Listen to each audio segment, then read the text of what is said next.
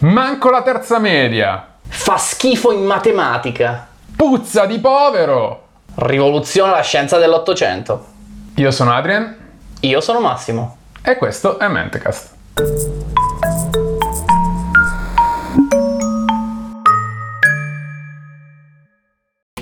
Ciao Adrien, oggi andiamo. Moriamo de caldo. Ma sì, quello sì, guarda, guarda, faccio anche questo. Faccio questo e eh, no, però nel morire di caldo noi tutti possiamo contare su delle meraviglie eh, del 2019 come l'aria condizionata. Prima di queste esisteva il ventilatore, Mm. ma non ci sarebbe mai stato neanche quello se non ci fosse stato l'eroe di oggi. E stiamo registrando con delle telecamere perché eh, lui si occuperà anche di ottica. Non Eh, solo, e stiamo anche guardando le cose attraverso l'internet. eh, Che magari il wifi e tutte È una queste storia cose positiva. Oggi parliamo di una parlano storia di- positiva. Una storia positiva che non ha avuto sempre dei momenti positivi, però per ogni tanto non parliamo di un uomo brutto come al solito, di una No, persona infatti. orribile. No, parliamo di una persona che di orribile c'ha ben poco, proprio un, un grande. Stiamo parlando di Michael Faraday. Mm, Nasce da una famiglia povera lui nel 1791, quindi siamo a cavallo del passaggio del secolo. Povero vuol dire che qua stanno messi male tutti, nel Eh, il senso papà è un fabbro. il papà è un fabbro e è sempre malato, quindi manco riesce a tirare insieme il pane per la famiglia tutte le volte. La madre, ex serva, a- mm, quando Michael nasce, si occupa principalmente della casa e degli altri tre figli che ha, quindi pure numerosi. Eh, a Il 13 risultato- anni lui deve lasciare la scuola e deve andare a lavorare. Eh sì, perché i soldi servicchiano. E dove, deve andare- e dove va a lavorare? va a Allora, lavorare da va- un rilegatore. Ah sì, lui va da un posto dove si fanno i libri. Inizialmente lavora come fattorino, ma dopo un brevissimo apprendistato in realtà viene promosso a rilegatore quindi eh, il cursus honorum dello scienziato. E quindi lui lavora tutti i giorni per una paga ridicola, semplicemente va e rilega i libri, Eh, legando però insieme le non pagine. li rilega soltanto No, questi libri. perché di notte, avendo accesso a questi libri, semplicemente se li va a leggere. Si fa una cultura spaziale su un sacco di argomenti, in particolare leggendo l'enciclopedia britannica, che tra l'altro è tra le nostre fonti.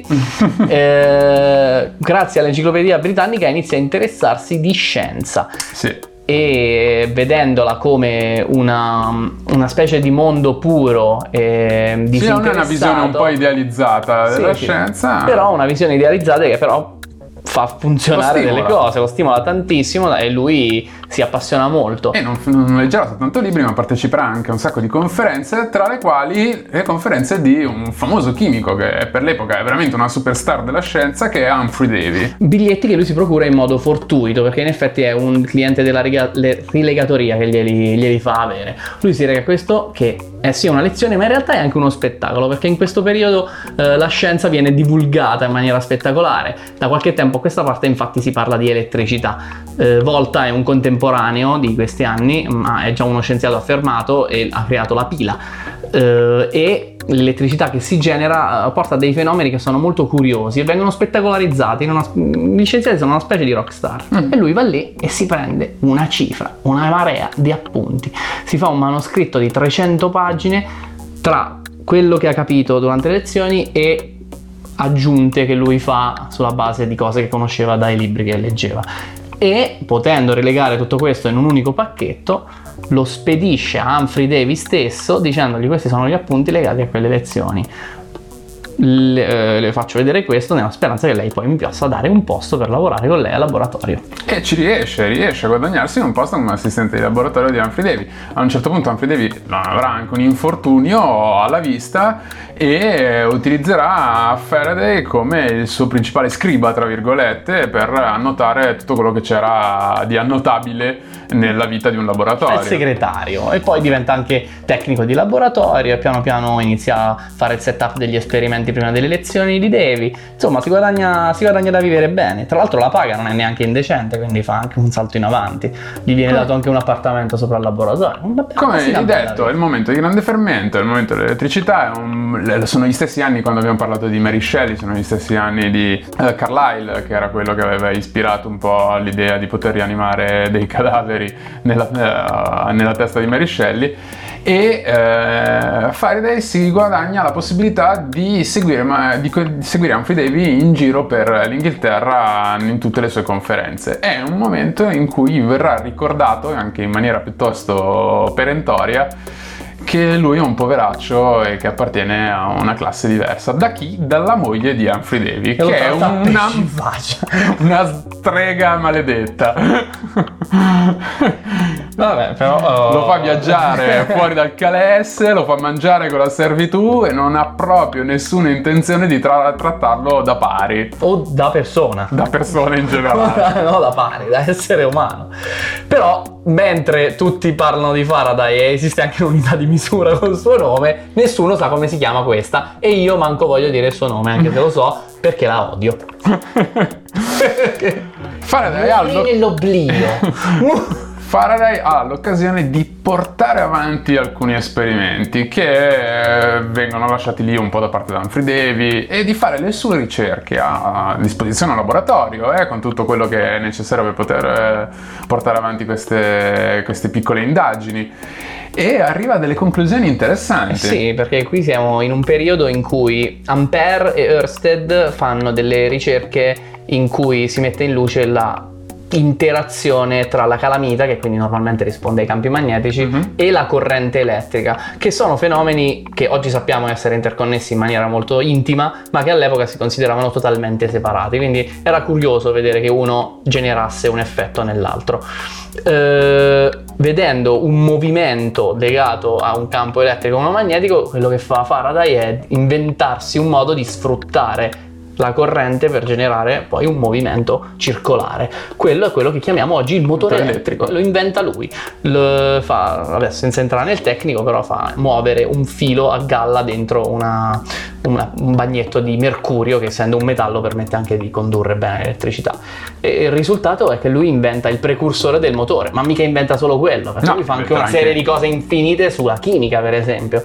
Eh, chi si ricorda di Midgley e si ricorda del fatto che Midgley aveva inventato un metodo per migliorare i frigoriferi con un gas che non esplodesse, beh, l'antenato di questo con il gas che esplode in effetti l'ha inventato Faraday. Tra l'altro, incidentalmente, giocando con i gas, Faraday inventa anche il palloncino gonfiabile. Così, inventa anche la petofiamma, non lo so. No, inventa tutto lui. Eh, inventa tutto lui. È un grande sperimentatore, è uno che davvero a lui gli interessa la parte pratica della sì, cosa, sì. gli interessa la tecne. Esatto. Più che l'episteme. Quindi è uno che, che prova, che sperimenta, che... ed è anche bravo a sintetizzare il metodo, eh, i metodi per riuscire a giungere a delle conclusioni. Uh, ma come lo prende la comunità scientifica? Come queste nuove scoperte, queste nuove... Vabbè, in effetti non, non benissimo, innanzitutto perché devi è un po' geloso. Lo odia. diciamo, è un po' geloso. È geloso, è continuamente messo in ombra dai successi infiniti che fa Faraday eh, lo ostacola attivamente. In un periodo addirittura per quattro anni lo manda a lavorare con il vetro nella speranza di fargli riprodurre delle speciali lenti eh, per telescopi la cui ricetta bavarese era segretamente chiusa in una un po' prigione bavarese non so. Però lui non ce la fa e spreca quattro anni della sua vita spreca tra virgolette, perché in realtà si terrà un souvenir, un bricchetto di vetro che poi tornerà utile più avanti. Cercano di introdurlo alla Royal Society e Davy, che nel frattempo è diventato presidente della Royal Society, non lo vuole, non lo vuole, non lo vuole, gli impedisce l'accesso in maniera piuttosto anche eh, esplicita, non macchina, macchineggiando nell'ombra, ma no, proprio glielo va a dire. Oh, non si prova. no. esatto. E, ma secondo me l'insuccesso, tra virgolette, di popolarità di Devi maggiore presso la comunità scientifica a- arriva quando cerca di mettere in relazione la luce allo spettro dell'elettromagnetismo. Spiegami di che cosa stiamo parlando, ti prego. E sostanzialmente lui crea, lui mh, arriva a dire che, arriva a ipotizzare che la luce sia soltanto un altro aspetto del, dello spettro elettromagnetico e che quindi in un qualche modo possa essere influenzato dalle stesse forze, dalle stesse ehm, eh, e seguire diciamo le stesse caratteristiche che seguono. Questo Faraday. Questo Faraday. Sì, okay, sì, no, sì, Pensavo che il soggetto fosse Davy. No, no, no, no, Davy non ha fatto niente di tutto questo. Davy no, intanto no, credo che eh si sì, perdesse eh, in. Lui ha questa brillante intuizione, Faraday. Lui dice E se anche la luce fosse un, es- un aspetto di questa interconnessione tra i due campi? E la reazione sono grosse risate, Sono perché la gente risate. proprio non ne vuole sapere di questa cosa, sembra veramente una follia. Era Eh, vero. Era vero. No, lui lo scoprirà eh, innanzitutto con un elettromagnete di sua invenzione, quindi fa magnetismo con l'elettricità di nuovo, e cambiando il piano di polarizzazione di una, di una luce, che praticamente può essere vista soltanto se la polarizzazione cambia piano di oscillazione. Eh, senza entrare troppo nel merito fisico di questa cosa, che è un po' più difficile da spiegare, però diciamo che ce la fa solo grazie a una cosa, quel pezzettino di vetro che si era salvato 25 anni prima negli successi bavaresi del tempo Esatto, lui quando, però... quando Devi morirà finalmente, perché non se ne può più di questo tizio qui, quando finalmente morirà, il grosso smacco secondo me sta nella frase che la più grande scoperta di Humphrey Davy è stata Faraday. Assolutamente. Eh, Faraday però ha un problema, ovvero il problema di non sapere niente di matematica, quasi niente di matematica, perché lui non ha una formazione convenzionale tradizionale. No, no, lui inventa cose. Lui inventa l'altro cose, Inventa il generatore, questo mica l'abbiamo Sì. detto, è una roba folle. Cioè, lui non solo genera movimento. Non è solo eh, generatore motore, ma ma inventa inventa- anche il generatore. Grazie al movimento genera elettricità. Cioè, Sì, sì, sì. fa tutto lui. C'è un problema con Faraday e il suo studio sulla luce, sulla connessione tra luce e elettromagnetismo, è che lui non riesce a, non sa niente di matematica e quindi non riesce a mettere, a scrivere le formule che servono in quel momento storico, poi particolarmente eh, per provare eh, matematicamente quello che sta dicendo. Eh, Si occuperà di questa cosa James Maxwell, che è un famoso matematico americano. Invece era di buona famiglia, non Aveva studiato, di tu- povero. aveva studiato tutta la matematica, No, mette in matematica di diritto la- e di rovescio e quindi praticamente Faraday per essere più precisi aveva delle idee sui campi Mhm. cioè il concetto di campo prima non esisteva prima di, di Faraday Faraday se l'immagina il campo però se lo immagina come delle linee nello spazio può dargli una forma grazie a dei semplici esperimenti con la limatura di ferro Mhm. però non può eh, non li descrive matematicamente. E è questo che fa storcere il naso. Finché però quando Maxwell arriva lui in quattro equazioni formalizza tutto e tra l'altro fa tornare i conti anche con la luce che dicevi prima tra l'altro permettendo anche l'esplorazione delle onde elettromagnetiche più che dei campi e quindi anche tutta la telecomunicazione che abbiamo oggi. I satelliti sono figli delle- delle- degli sforzi di Maxwell e di Faraday combinati. La cosa divertente, ah, divertente, la cosa eh, ulteriormente nobilitante per Faraday è che eh, è vero che gli avevano negato a suo tempo l'accesso alla Royal Society, ma a un certo punto gli propongono la presidenza della Royal Society e lui, da eh, vero nobiluomo qual è, la rifiuta. Eh, certo. Rifiuta la presidenza della Royal Society e rifiuta anche il cavalierato, ovvero... Da- dalle mani della vera regina Vittoria, tra Sì. l'altro. E... È una persona molto umile. È vero, però accetta la casa. Vabbè, vai, quello perché insomma... Eh, tra- eh. tra l'altro nel frattempo si sposa, fa i figli, fa le... No, i figli no. No, i figli... Vabbè, so. sposarsi si sposa. Sposarsi si sposa e eh, la cosa che rimane ancora oggi è che inventa lui sostanzialmente sono quelle che si chiamano le eh, Royal Institution Christmas Lectures che sono sostanzialmente delle conferenze che vengono fatte durante il periodo natalizio in, eh, alla, In stile Piero Angela. esatto di tipo assolutamente divulgatorio e aperte a un pubblico il più vario possibile quindi in un qualche modo è anche un po' l'inventore forse della divulgazione scientifica diciamo aperta di libero accesso Ha fatto tutto lui, insomma. ha fatto tutto Allora, vuoi lui. fare anche Mentecast? Allora, tutto tu vuoi fare. È un egoista, Faraday. Eh, la cosa straordinaria, io ho trovato veramente un sacco di, di- di piccole, piccole e grandi, in questo caso tante grandi invenzioni che ha fatto sono ad esempio la sospensione colloidale di oro, ok. che sostanzialmente nanoparticelle Sì. ed è un, Si usano anche in microscopia elettronica oggi. è un primo eh, momento, il primo momento forse della storia della scienza in cui si comincia a studiare appunto le nanoparticelle, la, le na- la nano... La dimensione dell'ultra Sì, sì, piccolo. Esatto, la dimensione dell'ultra piccolo e eh, a prima osservazione anc- anche del quantum size effect. Pure. Che è una roba che eh, per, per l'epoca è davvero iper fantascientifico perché questo sta avanti Oh, il benzene l'ha scoperto lui.